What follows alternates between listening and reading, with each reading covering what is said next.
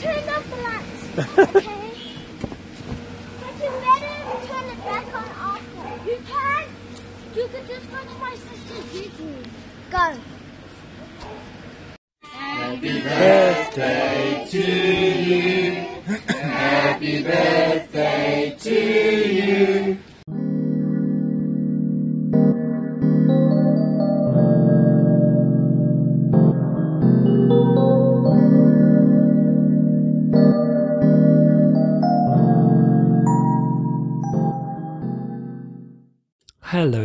Welcome back to episode four of The Confused Dad. It's Sunday, the 22nd of April, and I'd like to start this podcast today to talk a little bit about birthdays. So, I recently attended a birthday of a lovely little three year old girl, and something that struck me throughout my life, and I'm not sure why this is, or at least I'm starting to understand it, is I absolutely hated birthdays. I hated I hated having them and I hated going to birthday parties. And I kind of reflected on this um, I, I, over the course of my life. I've I've always wondered because you get sort of you get people who are birthday people. They'll tell you like three months from now it's my birthday, and they'll count it down. You know, ninety more days to go, and the people who just would like their birthdays to pass and there be no fanfare whatsoever. And I'm definitely the latter. I prefer just not having anyone know ever. Um, and I'm not sure what that's about, but I tie it to something. There's something to do with vulnerability of of having people acknowledge you, and I kind of see it in children as well that there's differences. It's not a universal love. It really isn't. There isn't this. It's going to be my birthday, and it's fantastic, phenomenal, amazing.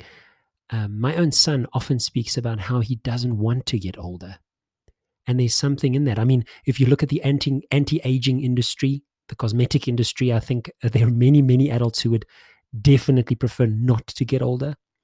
But for my son, there's a, a real sense of fear of of losing something, particularly revolving around being non-lovable or not loved in the same way that being younger means and I think we all suffer from this. Like as we move on to different phases of our life, it it strikes us like, oh my gosh, we can't claim ignorance anymore when we're in our 30s and 40s. Like, oh no, I should have known that. Or I can't just say, you know, I'm just a, a wild and carefree teenager. I can't just do something and and you know uh, and, and just blame my youth. I now have responsibilities and I have to I have to act like them and I have to act like my age.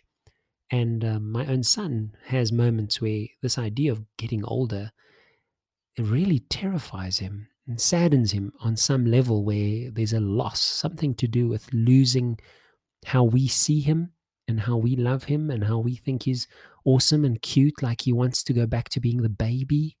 And that that kind of cute and that kind of innocent and almost like there's almost the sense that if I could just go back there, then I don't have to like I can't be held responsible for things and, and there's less there's less pain or less confusion or less fear that is caused by my own interpretation of things as opposed to just, you know, I'm sad because people aren't giving me my bottle quick enough.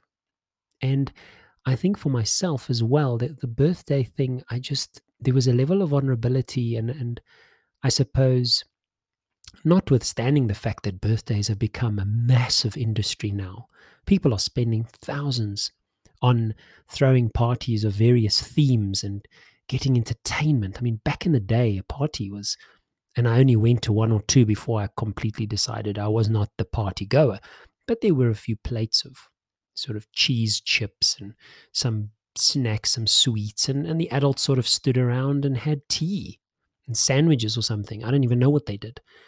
Um, and that that's changed. Like there's this whole emphasis on a curated experience for the children, which, you know, is awesome that there are businesses that do that all the time. And, and there's no knocking that. Some of them are phenomenal at what they do, but it's almost like a, a two year old child who will have no recollection of, of the details of the birthday has to have all these things created so that an image is presented to the outside world of on some level that we are doing well financially, that this is the thing you do as a middle class individual you hold birthday parties that have a thematic elements, right down to the types of drinks and the glass bottles they're in, and the flags and the labels and the bunting and the flags and stickers and all of those things. And I'm slowly starting to come to terms with the fact that most of the things, the stuff that I want to have, is merely a reflection or a deflection of something which I need to deal with. And that is, I want to own the stuff because I think it will make me more creative. And if I'm more creative, I'll actually make something much like this podcast. It's just, it's, it's almost like you have writer's block as a writer until you get the laptop that's right for you. Then you can write instead of writing with a plain pen and a piece of paper. And as an artist, you have to have the absolute right medium. You have to get the right kind of pastels, the right kind of paint, the right kind of paper. And you can sink hundreds of hours into researching the various thickness of paper just just to create something.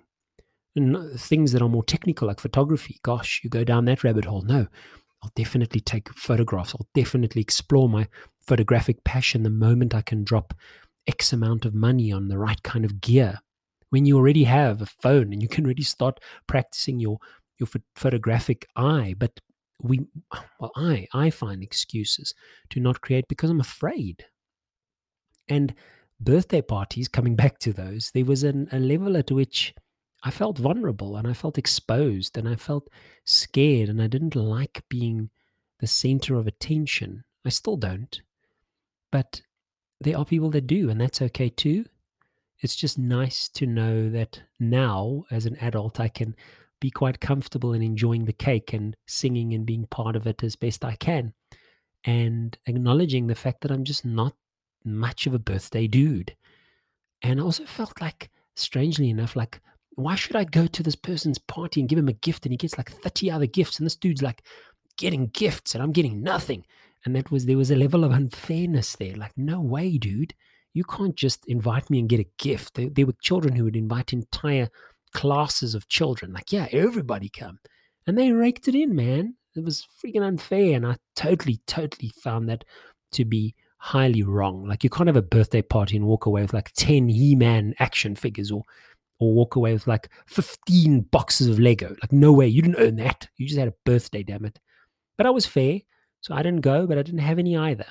And um, that's a very interesting uh, reflection for me in that, yeah, some people just are birthday people and that's okay. But there's this vulnerability aspect which I want to delve into, especially with with men. I think even though the world has definitely come a long way from the days of the father standing outside the hospital smoking a cigar while the mother gave birth to the child, there's still a fear there. There's still an apprehension about vulnerability. And that vulnerability goes right down to things like birthday parties, believe it or not.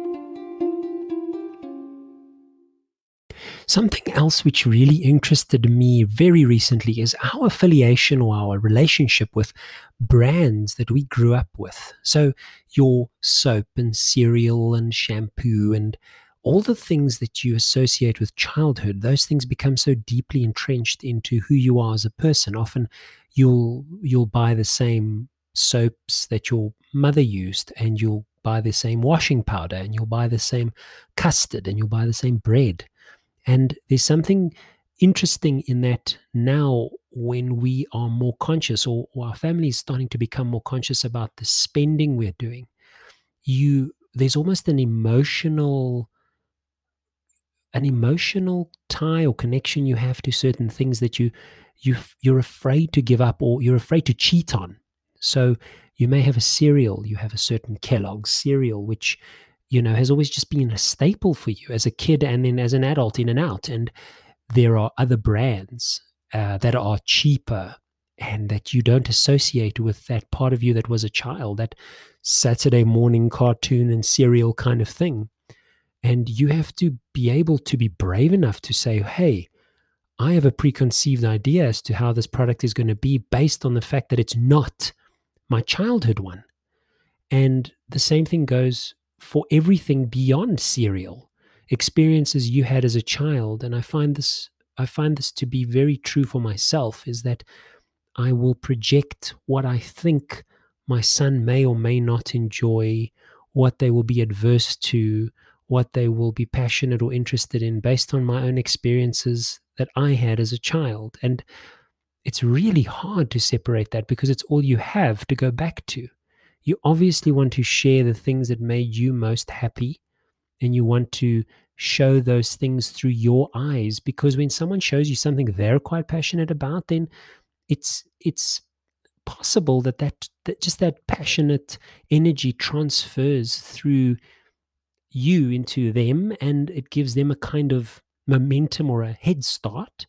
However, I can't control, and that's something which I think is important for me to really think about and to uh, appreciate about my son, and that is my interest or my passion about something is not does not mean that they will be interested or passionate about that thing and that they're going to find things that they're really into and that may be not only disagreeable to me on some level i may not be interested in whatever. In my case it's it's really just sort of competitive ball sports. I'm i'm not that guy. I i absolutely hate rugby and cricket and soccer and and really hating those things deeply in a country like south africa where you know it's it's the lifeblood of so many people. It puts you in a very big odds at very big odds with a large portion of the society who, who find that something they really spend a lot of time and energy on.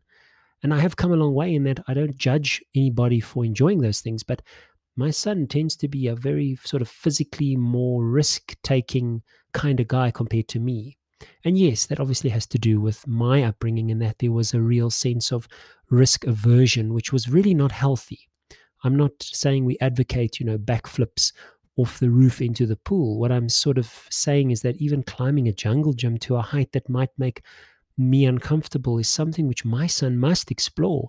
And I have no right or, or I have a I have a responsibility to work on myself enough so that that apprehension doesn't leak into him where he doesn't attempt something purely because I wouldn't or I was raised in a way where I wouldn't.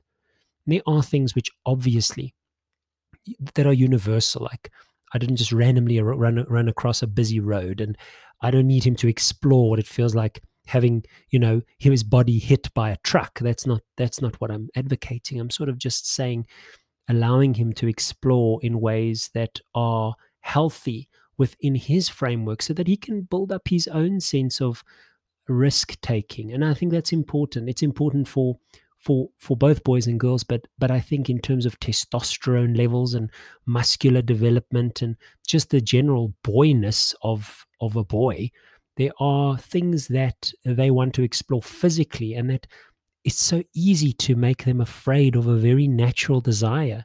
And hey yes if you break a bone damn break it when you're young because those things repair like wolverine.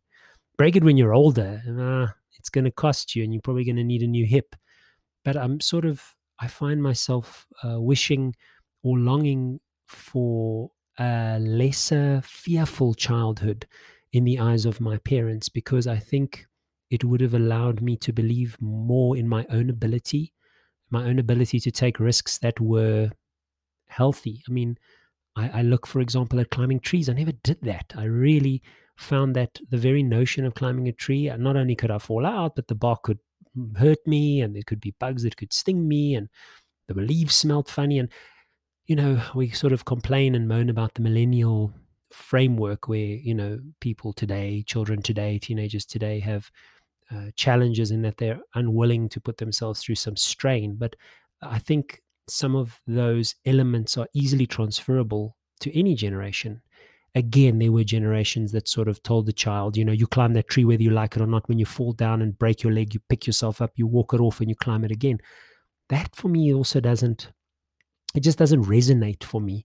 That kind of removed, you know, you got to toughen up. Yeah, it's World War One, it's World War Two. You know, you're probably going to lose both your parents. You're going to have to pick yourself up, put on the gas mask, you know, stop, drop, and roll, hide under the table. The bombs are dropping, whatever. That's different.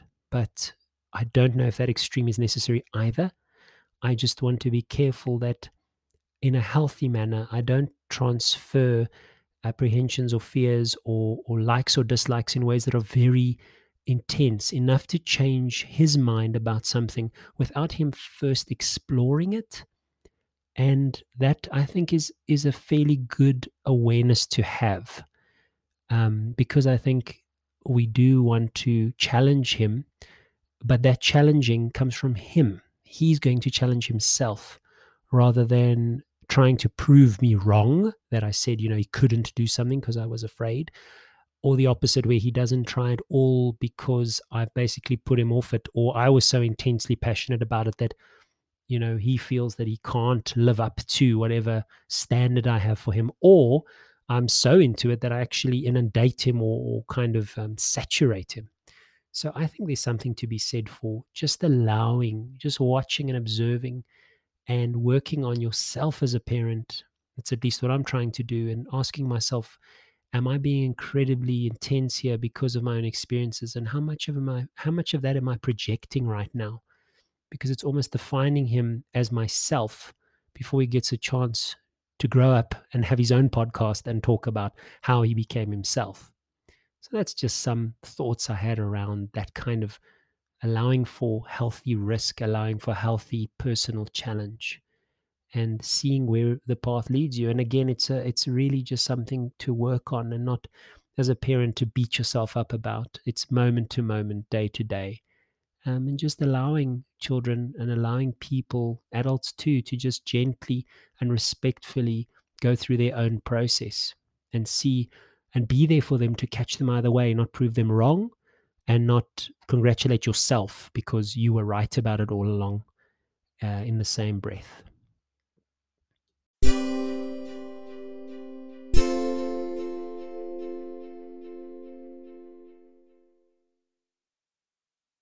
And the last and final thing I'd like to leave you with is my current practical journeys with regards to this new week uh, coming up.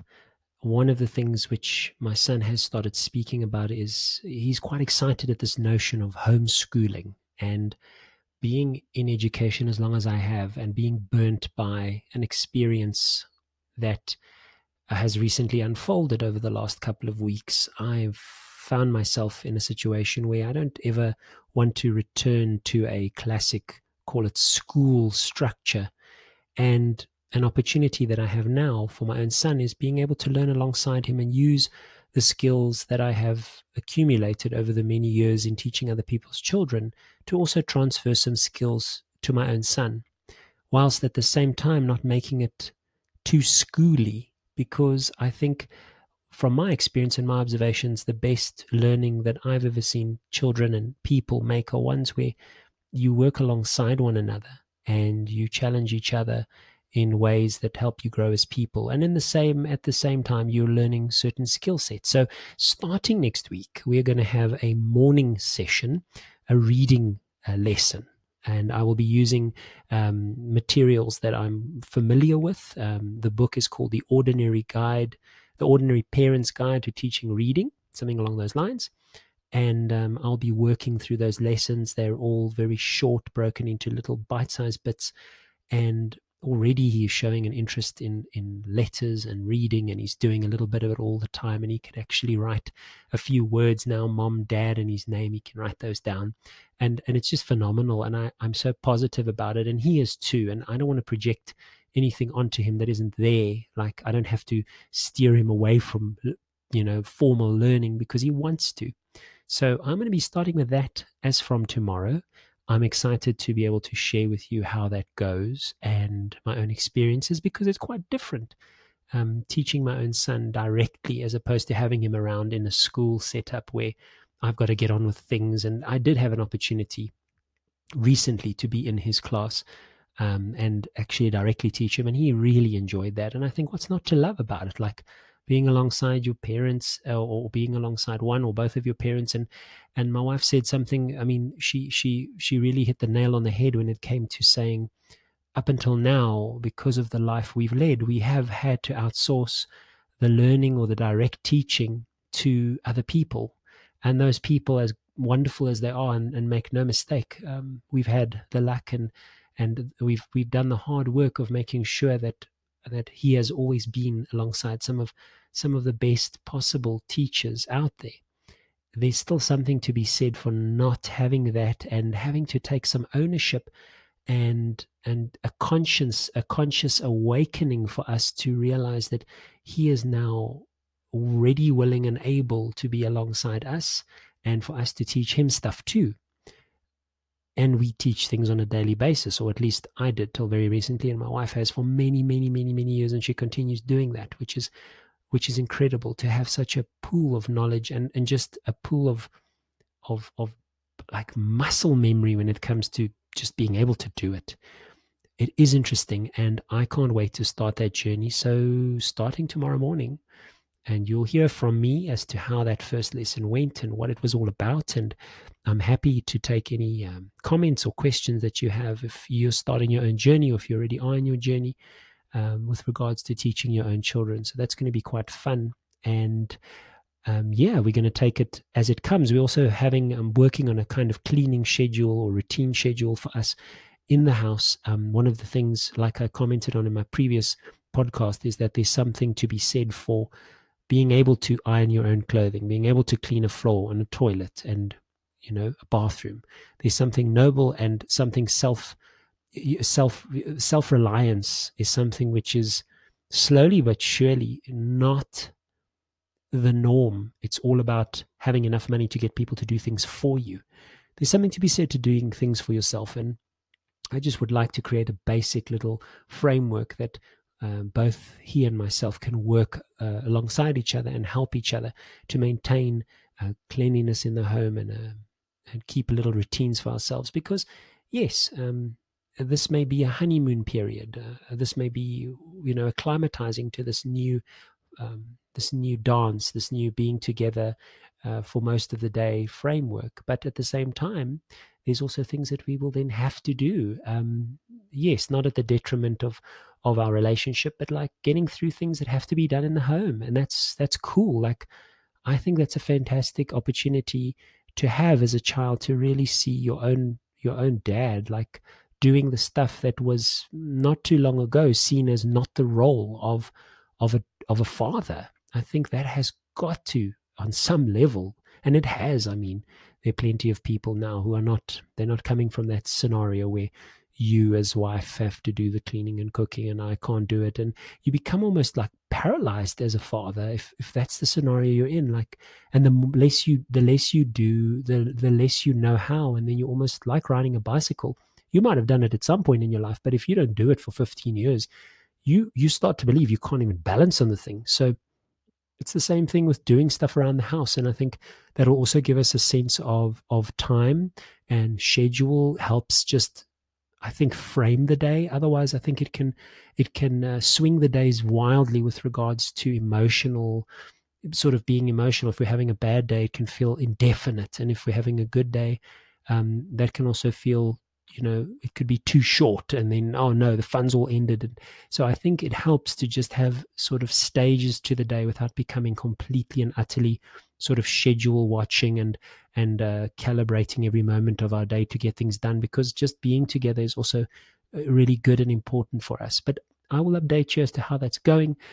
As for now i'm going to go and watch the rest of alvin and the chipmunks 4 i believe with my son and my wife. And I will speak to you tomorrow. So thank you for listening and leave me any comments that you like or send any questions that you have to confusedads at gmail.com. Until next time, bye, guys.